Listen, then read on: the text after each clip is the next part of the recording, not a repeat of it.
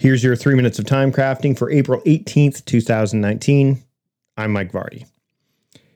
Diamond Dallas Page had something that he did. He's a wrestler, and he now runs the very popular DDP Yoga program, which is uh, basically taken uh, the fitness world by storm in some respects.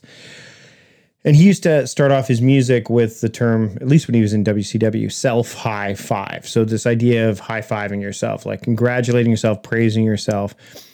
And he's an interesting story because he was basically a guy who joined the wrestling industry really late, was a manager, and then ultimately became a wrestler after being a manager. And normally it works the other way around. You're an accomplished wrestler, you retire, you become a manager. It worked the exact opposite way for him. And by the time he was wrapping up, uh, you know, his his run in WCW, when WCW ran, you know, went out of business, he was one of their final champions. He had a hot run where he was tag teaming with Karl Malone on main events of pay per views, and he was uh, he still to this day is regarded as one of the greater uh, underdog stories in, in professional wrestling. Why do i tell you this? Why do i say that you know um, why do i tell you about a professional wrestler when it comes to time management well first off number one it's never too late to ultimately do what you want to be doing I'm as I'm sitting here right now thinking about that stuff after just watching uh, Jerry Maguire again and uh, reading, you know, the manifesto, the, the the statement, the mission statement of the things we think and do not say. And during that mission statement, he actually mentioned something which I, I thought was rather interesting. He said, you know, one of the quotes is driving home, I think, of what was not accomplished instead of what was accomplished.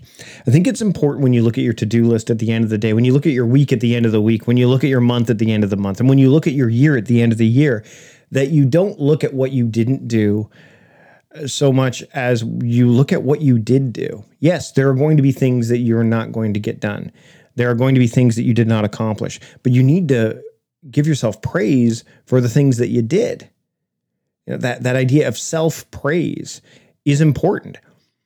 You know, you don't want to fool yourself during that process, but by the same token, and journaling is a great way to do this by the way. You want to give yourself praise for the things that you did accomplish because and even the small things, the things you maybe never intended to do, but you did because those things can lead to bigger results down the line. I mean, look at Diamond Dallas Page. He was a bouncer, then became a wrestling manager, and then became the world champion of wrestling. It, it's it's it's phenomenal. So remember, give yourself a high five every once in a while for the things you did, because they matter. That's it for your three minutes of time crafting for today. I'm Mike Vardy. I'll see you later.